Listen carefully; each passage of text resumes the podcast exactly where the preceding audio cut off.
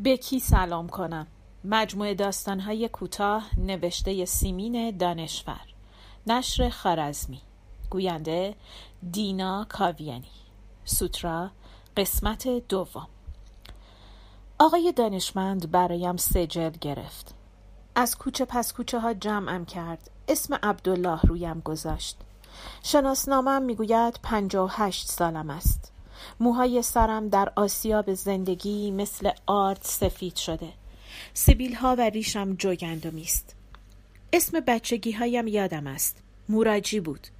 میمونم هم یادم است. مادرم که خوب یادم است. سبزه تند بود و ساری شرندهی تنش بود و پستانهایش پیدا بود و دنده های درآمدهش هم پیدا بود. اما چشمهای سیاه درشتی داشت. چشمهایم به مادرم رفته. در مردمک چشمش خودم را می دیدم و دست می انداختم گردنش و می خندیدم. اما خنده به لب او هم نمی آمد. در یک سفر به مدرس رفتم و در به در دنبالش گشتم. اما پیدایش نکردم.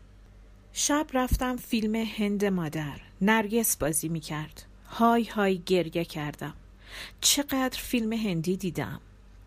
من و مادرم و میمونم شبها قاطی جمعیت در میدان بزرگی روی زمین میخوابیدیم یادم است یک قوطی کمپوت خالی داشتیم که می‌رفتم و از فواره وسط میدان پر از آبش می‌کردم گاهی با لباس پاره پارم زیر فواره ها می ایستادم و خیس می شدم. اما یک باد جهنمی که به من می‌خورد لباسهایم به تنم خشک می‌شد. دربان مهمانخانه می آمد و تهمانده های مهمان ها را در یک جعبه سبز بزرگ خالی می کرد. زن و مرد و بچه هجوم می آوردیم و دعوایمان می شد و نزدیک بود زیر دست و پا له بشوم. اما زبل بودم و میان ها چند تکه نان یا یک ران جوجه یا دو تا موز گیر می آوردم. یک موز به میمونم می دادم. میمونم دزد بود و هر وقت دست خالی برمیگشتم تر و فرز می‌رفت دزدی. سر میگذاشت یک راست می‌رفت توی آشپزخانه مهمانخانه. گاهی هم گدایی می‌کرد. یک دستش را میگذاشت روی چشمهایش و یک دستش را می‌گرفت جلوی مردم. جماعت روی زمین میخوابیدند. گاف ها می آمدند و سلانه سلانه از روی ما رد می شدند. یک شب گاوی روی من شاشید. مادرم دستش را گرفت زیر ادرار گاو و مشتش را پر کرد و به سر و صورت خودش و من مالید. آن روزها پدرم رفته بود دریا و مادرم دعا می کرد که با دست پر برگردد. در ساحل من و پدرم ایستاده بودیم. مادرم شیون می کشید. وقتی تاووس را ول کردم نگاهش عین نگاه مادرم بود. حالا می‌فهمم که در چشم هر دویشان بیپناهی دو دو می‌زده. لنج که غرق شد صدای شیون مادرم را میشنیدم. مسافرها با آن چشمک های ستاره های امید چه شدند؟ چه بر سر جاشوها آمد؟ الله اکبر بزرگ است خدای ابراهیم. این فریادها را تا مدت ها می شنیدم آیا همهشان روی عدلهای پنبه چند ساعتی دوام آوردند؟ آیا قایقرانها متوجهشان شدند و جمع و جورشان کردند؟ آنها که کشتی دارا را بکسل کرده بودند چطور؟ خودم روی یک عدل پنبه دست به گریبان امواج بودم بالا می رفتم و پایین می آمدم کشتی پرخطری بود و من مسافر دست از جان شسته می‌دانستم پنبه ها که خیس شد سنگین می شود و به قهر می رود. ساحل کجا بود؟ ستاره بالای سرم نبود. از گردابی به گرداب دیگر فرو می افتادم. آسمان لباس سیاه پوشیده بود نه خلخال هلال ماه و نه سکه های براغ ستاره ها و نه راه مکه و نه راهی به معبد سفید ما در بندر یک بار فقط یک بار نصر کرده بودم پولدار که شدم معبدمان را پاک و پاکیزه کنم. اما چه فایده؟ معبدی که هیچ کس در آن تواف نمی کند و خدایان ولش کردند می‌خواستم بخور و گل به پای بت نسار کنم اما بت خرد شده. آنچه مربوط به خدا می شود باید در یک جای پاک و یک هوای خوب باشد. بی خود نیست که خدا در آسمان است. بی خود نیست که پیغمبرها می روند به کوه و با خدا می گویند و می شنوند. هوای پاک پاک برای روح لازم است. از خدر مدد طلبیدم. بودا را صدا کردم. محمد، عیسی، موسی، علی، ابوالفضل و حسین را یاد کردم. روح هفتاد و دو تن را به کمک خواستم. هفتاد و دو نفری را که دریا یک جا بلعیده بود و مردم اسم خلیج را گذاشته بودند روح هفتاد و دو تن. درخت مراد بیبی بی آیشه سندباد بحری میر مهنای دقابی جابر بحری. جابر بحری لابد از نواده های سندباد بحری است. لنجم را او ساخته بود. کاش قطب نمایم را در برده بودم. توی جیب کتم بود. رستم کتم را به میخ آویزان کرد و برایم چای آورد. گفتم رستم خرماها را می‌بریم مدرس. اگر مشتری گیر من نیامد می‌بریم. آب دریا شور بود و من تشنه بودم. آنقدر سردم بود. باد از خشکی به دریا میوزید و مرا به قلب دریا میراند.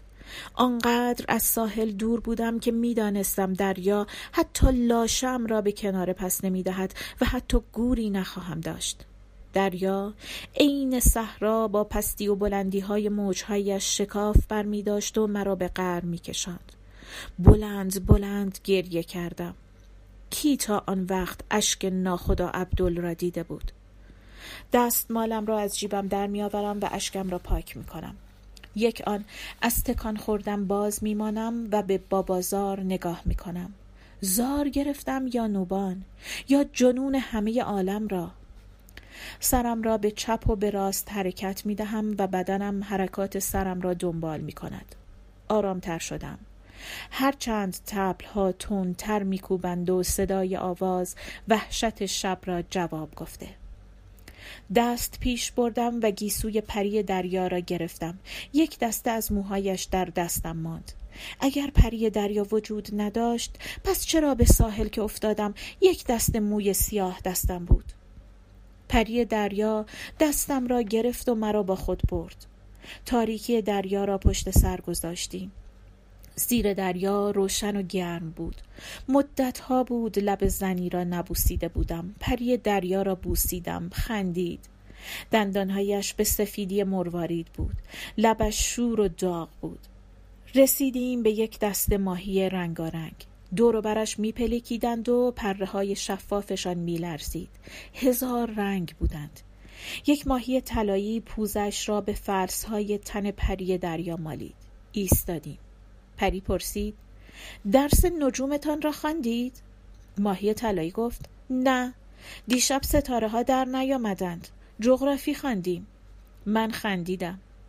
یک شیرماهی از میان ماهی ها در آمد و گفت پری جان من صدای ستاره ها را دیشب شنیدم. از هم میپرسیدند فردا شب چطور؟ در میآیید یا مثل امشب زیر ابرها کمین می‌کنید؟ پری پرسید. برادرهایم را ندیدید؟ ماهی طلایی گفت چرا؟ صبح اول وقت رفتند شکار. یک کوسه این طرف ها پیدا شده. رفتیم و رفتیم تا رسیدیم به خانه پری دریایی. یک عالم مرجان سفید و ارغوانی در باغچه های خانه اش کاشته بود. ماهی های رنگارنگ دور و بر مرجان ها انگار میرخسیدند چند تا ماهی بودند که فرس های راه راه داشتند و از خود نور پس می‌دادند چراغ های خانه از این ماهی ها بود توی خوابگاه پری دریایی چند تا از این ماهی ها شبگردی می کردند. تخت خواب پری از صدف یک پارچه بود. صورتش را می دیدم. چشمهایش برق همه الماس های دنیا را داشت یا شاید نور ماهی های برقدار در چشمهایش افتاده بود در تبسم لبها و برق مروارید دندانهایش حالتی بود که آن حالت را گاهی در رستم هم می دیدم. رستم از بچگی پیش من آمد. همان وقتی که عهد کردم زندگیم را در دریا خلاصه بکنم. یک لنج کهنه خریده بودم. پدرش دستش را در دستم گذاشت و گفت فروختم به صد تومان. گفتم خریدم. پدر رستم گفت خیرش را ببینی. رستم گریه کرد. پرسید حالا چه کارم می‌کنی؟ سرم را می‌بری؟ تا مدتی دست بهش نزدم. رام که شد. چشمهای پری دریا هر آن شبیه چشم کسی می‌شد که میشناختم. شبیه چشمهای زنم تاووس شبیه چشمهای زنی که در کناره مدرس شیون می‌کشید. شبیه چشمهای دختر گم شدم. شبیه چشمهای رستم آقای دانشمند تاهرخان در چشمش هوش بیش از اندوه بود و تفاهم بیش از شماتت. حرف که می‌زد آرام می‌شدم قصه که می‌گفت از خودم منفک می‌شدم. دخترم خلخال را به پا کرد و برقه طلایی را به صورت گذاشت و پرسید بابا قشنگ نیست؟ به تن پری دریا دست کشیدم و بوییدمش. بوی دریای دم صبح را می‌داد. بوی حیز دریا را نمی‌داد. همه بوهای دریا را می‌شناسم. دریا زن است یا مرد اگر زن نیست پس چرا حیز می شود؟ حیوانات دریایی که می میرند دریا این بو را می گیرد. تن پری فلس های درخشان داشت شبیه لباس بادلهی که آن رقاصه عرب در عدن پوشیده بود و مردها هلهله می کردند. اما من چشمم به در بود که رستم کی می آید. از خواب فلس ها که دست می کشیدی نرم نرم بود. دلم می‌خواست برایش قلی ماهی درست کنم. اگر سیر و ترخون و گشنیز گیر می آوردیم اما او که لب به ماهی نمی‌زد. ماهی ها قوم و خیشهایش بودند. او سبزی دریا می‌خورد و قوم و خیشهایش از هر جای ته دریا که بود به یک چشم به هم زدن برایش میچیدند و میآوردند. خام خام هم می‌خورد. من هم خوردم. خوشمزه بود. جور و جور سبزی مزده کاهو و تربچه نقلی می‌داد. قسمم داد که تا برادرهایم نیامدند ازدواج کنیم. گفتم اهل ازدواج و اینجور چیزها نیستم. دریا زن و بچه من است و رستم هم دلخوشیم. گفت باشد حرفی ندارم. انگشتر زمردش را به دست من کرد. اینهاش هنوز دستم است. نفهمیدم موهایش که در مشتم بود چه شد. اما هیچ کس باور نکرده که پری دریا انگشترش را به من داده که موهایش در چنگ من بوده. می‌گویند توی مشتت مقداری خزه دریا بود. می‌گویند یادت نیست اما خودت گفتی که در مدرس دنبال مادرت میگشته ای و این انگشتر را خریده بوده ای که به دستش بکنی.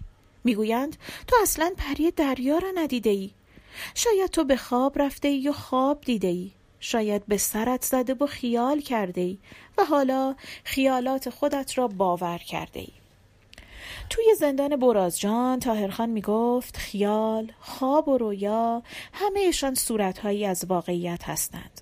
حتی عکست را که در آینه می بینی آن هم یک صورت واقعیت است. دکتر شیراز می گفت تو بد جوری ترسیده بوده ای ناخدا تازه شکر کن که تصادفا یک تخته گیر آورده ای و به ساحل رسیده ای. هرچه قسم خوردم که تخته را پری دریا به من داد که از چنگ برادرهایش در بروم باورش نشد. و یک نسخه برایم نوشت که دو سه تا قلم دوایش پیدا نشد. نمی‌دانم چرا دکتر و دعانویس و دوستان همهشان سعی داشتند که قشنگترین خوشیهایی را که به عمرم کرده بودم از من بگیرند.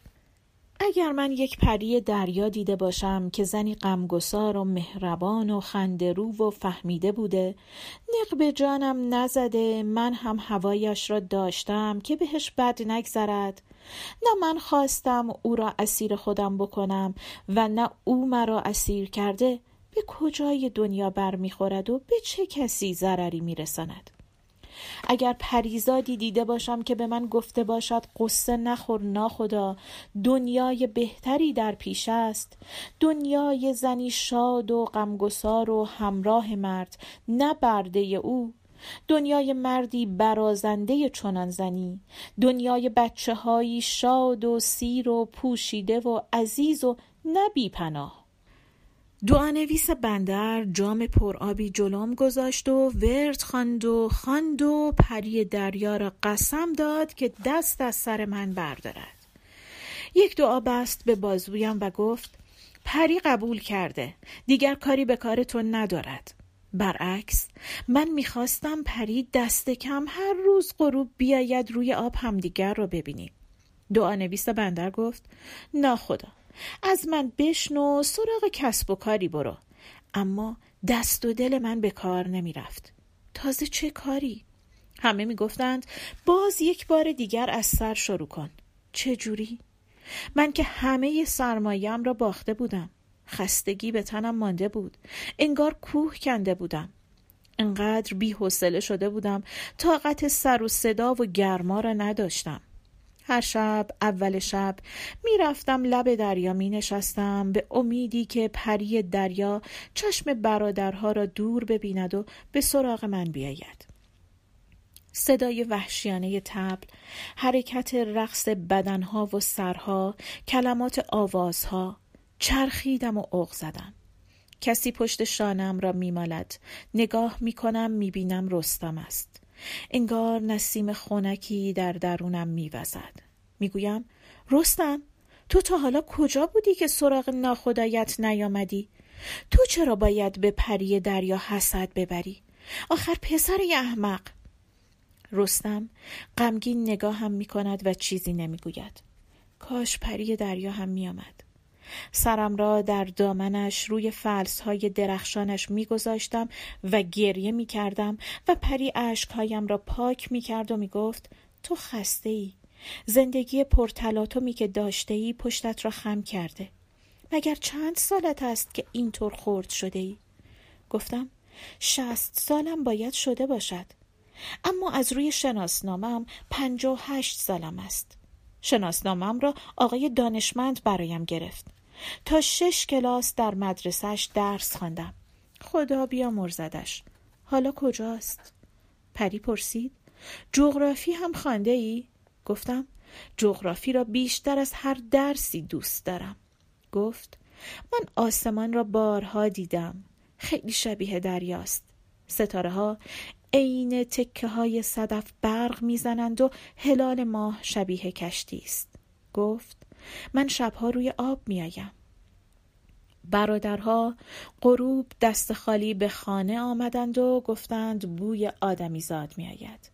پری زیر یک بطه سرخس دریایی پنهانم کرد و شروع کرد برای برادرهایش قصه گفتن. قصه شکار نهنگ یک آدمیزاد را گفت و شماتتشان کرد که شما از آدمیزاد کمترید که یک کوسه بیقابلیت را نتوانستید شکار بکنید. صدایش شبیه صدای آب، نسیم، لرزش برگ. تاهرخان در زندان برازجان می گفت ترسو مرد پری بعد رو کرد به برادرها و پرسید یادتان است که پدر پدر بزرگمان می گفت یک آدمیزادی بوده که زن و بچه هایش را در دریا غرق کرده تا بتواند با خیال راحت با دشمنهایش که از آن سر دنیا آمده بودند بجنگد که جنگیده و همهشان را به دریا ریخته؟ یادتان است که پدر پدر بزرگ من می گفت او تنها یک قدک کبود تنش بوده یک فوته ریسمانی داشته و تناب به کمر می بسته اما تمام یارانش لباسهای زربفت می پوشیدند من زیر بوته سرخسش با خودم عهد کردم که یک روز از پری اجازه بگیرم و بروم بوشهر. سراغ درخت صدر بزرگی که یادگار میر مهناست و داخل محفظه تنه درخت یک شم برای میر مهنا روشن بکنم. به برادرها گفت خجالت بکشید. بروید هر جوری هست کوسه را شکار بکنید. برادرها گفتند اول باید حساب آدمیزاد را برسیم. زیر بوته سرخص پیدایم کردند. با مشت زدم توی شکم یک برادر. کاردی زیر بوته سرخص بود. برداشتم و گذاشتم زیر گلوی برادر دیگر. برادر سومی در رفت. آن روز که کارد گذاشتم زیر گلوی جری جری شده بود مالک و رقاب جزیره. فارسی هم یاد گرفته بود. همه اهل جزیره را کرده بود عمله و اکره خودش. ملکه معمورش کرده است خانه بسازد. اولین خانه را در بهترین نقطه کناره برای خودش ساخته. من رفته بودم خاک سرخ بار بزنم. لازم بود چند تا عمل اجیر بکنم. ما خودمان که نه نفر بیشتر نبودیم. اگر کمک نمی کردند شب می شد و دیر وقت به مقصد می رسیدیم عمله ها گفتند باید آقا جری اجازه بدهد. پرسیدم این آقا جری کی هست؟ گفتند همه کاره جزیره. پشتش به کوه احد است. بی اجازه او آب نمی‌خوریم. تازه آب شیرین باید از بندر عباس بیاید. سطلی چهار ریال. تازه خود بندر عباس هم آب راست و درستی ندارد. آب شیرین کن دارد اما همیشه خراب است. پنج سال است می‌گویند روی رود میناب صد میبندیم و به بندر آب میرسانیم. اما خبری نشده. به عمر ما وفا نمی کند پرسیدم چاه پرتغالی ها چه شده؟ گفتند خشکیده. گفتم یک نمد بیاندازید ته چاه ترک شد بکشید بالا بمکید. گفتند ته چاه از خشکی ترک برداشته. پرسیدم خود جری چه می کند؟ گفتند او آبجوی قوطی می خورد. با عمله ها رفتیم پیش جری. روی یک صندلی حسیری در ایوان خانش نشسته بود و پیپ می‌کشید. چشمهایش زاغ بود و موهایش رنگ خوشه گندم رسیده. اما صورتش و گردنش و دستهای لختش رنگ مس بود. یکی از عمله ها گفت آقا جری ناخدا عبدال می‌خواهد ما را اجیر کند برایش خاک سرخ بار بزنیم. مقصدش پاکستان است. اجازه نامه هم دارد. جری داد زد ناکدا عبدال گوه بخورد و شما گوساله ها و گاف ها رفتی پیش زورکه ها فردا صبح مسابقه. آدمیرال آمدی تماشا کردی. تلویزیون آمدی فیلم کردی. من گفت پرده گلمکار کوبید روی سر. یکی از عمله ها گفت آقا جری من هرچه گشتم پرده قلمکار گیر نیاوردم. حالا مسابقه بی پرده قلمکار نمی شود؟ جری پیپش را گذاشت روی میز کنار صندلیاش و پا شد.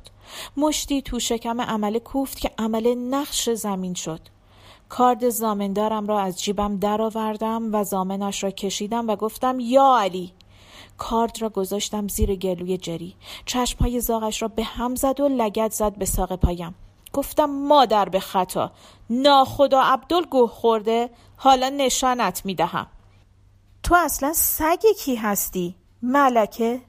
کاش نفلش کرده بودم. عمله ها ریختند سرم.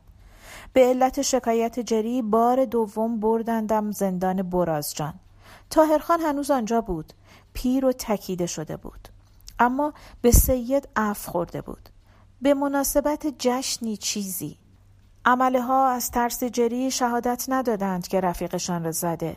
اما شهادت هم ندادند که من کارد زیر گلوی جری گذاشتم. سه ماه زندان ماندم. چشمهای تاهرخان تار شده بود و خودش نمی توانست کتاب بخواند. تقاضای عینک کرده بود اما کسی به دادش نرسیده بود. بلند بلند برایش کتاب میخواندم. از گاندی حرف می‌زد. می‌گفت آن مرد لاغر نیمه لخت آن مردی که از تن خود کاسته تا ملتش بیدار بشوند مثل شم سوخته تا مردمش روشن بشوند. می‌گفت ناخدا گاندی بودای زمانه ماست دست کم نگیرش. آه می‌کشید و ادامه می‌داد مردم اشتباه نمی کنند یک شناسند مردی را نشان می کنند مجذوبش می شوند و سلامش می گویند خودشان دلیل این انتخاب و جذبه را شاید به درستی ندانند اما اشتباه نمی کنند سلام بر مردمی که اشتباه نمی کنند از زندان که درآمدم برای تاهرخان عینک خریدم. خدا کند به چشمش بخورد. پری دریایی یک تخته به من داد. تخته را شناختم. از لنج خودم بود. گفت زود باش خودت را در ببر. آفتاب در آمده بود و باد از دریا به خشکی میوزید. در ساحل که افتاده بودم سیادی به سراغم آمد. فقط توانستم گوشه یکی از چشمهایم را باز بکنم. پاچه های شلوارش را بالا کشیده بود. فریاد کشید ناخدا عبدال است خود خودش است. سیادها دورم جمع شدند. حس می کردم که روی دست می برندم. به هوش که آمدم زیر سرپناه کپر خوابیده بودم. آفتاب چشمم را می‌زد. هوا تر و لزج بود و بدنم خیس می‌شد. خشک می‌شد و از نو. بوی حیز دریا می آمد. زن سیاد روی زمین نشسته بود و نوزادش را شیر می‌داد. یادم به میمونم افتاد که در مدرس جا گذاشته بودمش. می‌رفت گدایی. یک دستش را میگذاشت روی چشمش و یک دستش را جلوی مردم دراز می‌کرد. پستانهای زن قهوه‌ای رنگ و کوچک بودند و بچه ها دوروبر مادر میپلکیدند و مگس ها زن نوزادش را روی خاک گذاشت. پاشد برایم چایی ریخت و لباسهایم را داد که بپوشم. کتم سر میخ و قطب نمایم توی جیب کتم بود. کف به دهان آوردم. اق می‌زنم اق می‌زنم. رستم با دستمال خیس صورت و ریشم را پاک می کند. سرم خالی شده چشمهایم را می بندم. انگار زهر بدنم بیرون ریخته بال درآوردم و رو به آسمان بالا می روم. بالا می روم. شب روشن است و آسمان پر از تکه صدف های ستاره ها و کشتی هلال ماه. در کشتی آسمانی نشستم و رو به عرش میرنم. حالتی دارم که به عمرم نداشتم. انگار همه دنیا با همه اقیانوس ها و همه پری های دریاییش مال من است. انگار زنی شبیه پری دریایی با باد بزنی از چوب صندل روحم را باد می‌زند. نگاه زن پر از تفاهم و عشق و شادی است. در برق چشمهایش قصه و نداری و دلواپسی نیست. می‌گویم ای زن سلام. تو تا حالا کجا بودی؟ انگار همه ماهی ها مرجان ها سرخص ها و پهنای آسمان و زمین و دریا مال من است.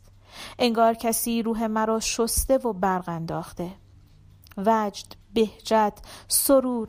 باید روزی بنشینم و اینجور کلمه ها را جمع بکنم. با تاهرخان در زندان می نشستیم و کلمه ها را جمع می کردیم یک بار کلمه هایی که معنی تلاش و مبارزه را می‌داد جمع کردیم. یک بار هم کلمه هایی که معنای غم داشتند. کلمات این یکی سر به جهنم میگذاشت. ای داد و بیداد. چشمهایم روی هم است و نور عظیمی جلوی چشمهایم می‌بینم که هرگز ندیدم. خوب نگاه می‌کنم. باغ بزرگی می‌بینم که جنس گلها و میوه ها و شاخه ها و تنه ها گارومزنگی ها و نخل ها و صدرها همه از نور است. آب نورانی است تخت سنگ نورانی است آسمان و زمین نورانی است. نور بیشتر و بیشتر می شود چشمها را باز می کنم یک رفیق هندی کاغذی می‌گذارد جلوم و مدادی می‌دهد دستم. چشمهایم را از نو میبندم. بشنو و بنویس. تو قطب نما با خود نداشتی پس با امواج در افتادی تاریکی و تنهایی و جدایی پیش روی تو بود. حراسیدی. اما تلاش کردی و به کنار درآمدی قطب نما همواره با تو باد و تلاشهایت رو به کناره شرف متوجه و این با شوق در تلاش اگر مرگ برو بایدت با شوق قرین خواهد بود. زندگی تلاشی است. در رگهایت خون و شرف هم انان باد و حق و حقیقت دور نمای تلاشت. چون این بود با محمد و علی و حسین و عیسی و همگنانشان و من که بنده فروترینم. پند گیرو از مردانگی خیش لذتی شگرف بیازمای. که آنها آزمودند و حقانیت و اعتقادشان. آنگاه که دیگر نبودند. همچنان زیسته و خود پیامبرانه وقوف بر زیست اعتقاد پس از شهادت داشتند. اینک چه باک اگر خاکستر بر روی جمیل ختم همه آنها پاشیدند؟ یا در کاسه گدایی من نجاست ریختند یا او که صلیبش را خود بر شانه گذاشت یا او که تشنه شهید شد که تشنگی و سیرابی برایش یکسان بود. ابتهاج از آن آنان بود و قرین شبان و روزانی که اعتقاداتشان قوام میافت و جان بر سر دست نهاده زبان حالشان می‌گفت ای ایمان یقین را به ما ارزانی دار. روزگاری فرا خواهد رسید که یقینها آزادانه به کردار درآیند. ستمگران از ستم باز مانند. کلمات اندوهبار جهان مستاق نیابند. به انتظار دنیایی باشید که زنان و مردان و کودکانش تجسم زجر نباشند و پوشاک درد و غم و استراب و بیپناهی و صبوری و خاموشی بر تن نداشته باشند و آزادگانش چون کرم ابریشم درون پیله خیش نپوسند در میان ثروت خیش. چون این دنیایی فرا خواهد رسید. یک لنج دیگر فراهم کن. مجهز و با ایمان بار دیگر رو به راه نه که قرض در راه بودن است نرسیدن زندگی سفری است کوتاه یا بلند؟ اصل در سفر بودن است. بسا که به بیراه کشانده شوی یا از پا درفتی یا کور راه ها و نشیب و فرازها بفرسایدت یا بر سر پیچ ها تکانی سخت خوری. مباد که این تکانها از تن و روح تو بکاهد و چراغ روح در کوزه بدنت به خاموشی بگراید. که شاهراه در پیش است و راه امن سایدار پردرخت نمایان. پس ای مسافر تو هم قدمی رو به شاهراه بردار. پس ای مسافر راه بیافت. چارایواتی سکوت همه جا را گرفته. چشمهایم را باز می کنم رفیق هندی کاغذ را از من می‌گیرد و میبوسد و روی چشم می‌گذارد. دوستان هندی دیگر دورش را می‌گیرند تا پیام را بدانند. وجد را می آزمایم رستم زیر بغلم را می‌گیرد و از جا بلندم می کند بابازار هم می ایستد و چشم در چشمم می دوزد و می‌گوید خدا را شکر مرکبت به زیر آمد. زنی می‌گوید مبارکت باشد. به جرگه اهل هوا درآمدی. دست رستم را می‌گیرم و می‌پرسم رستم تاهرخان اینجا بود؟ من صدایش را شنیدم. می‌گوید نه تاهرخان اینجا نبود. می‌گویم رستم تو را بهل کردم. از حالا مثل مرغان هوا آزادی. رستم میخندد. می‌گویم مثل روز برایم روشن است که هواخواهان تاهرخان منتظرم هستند. فردا صبح اول وقت راه میافتم.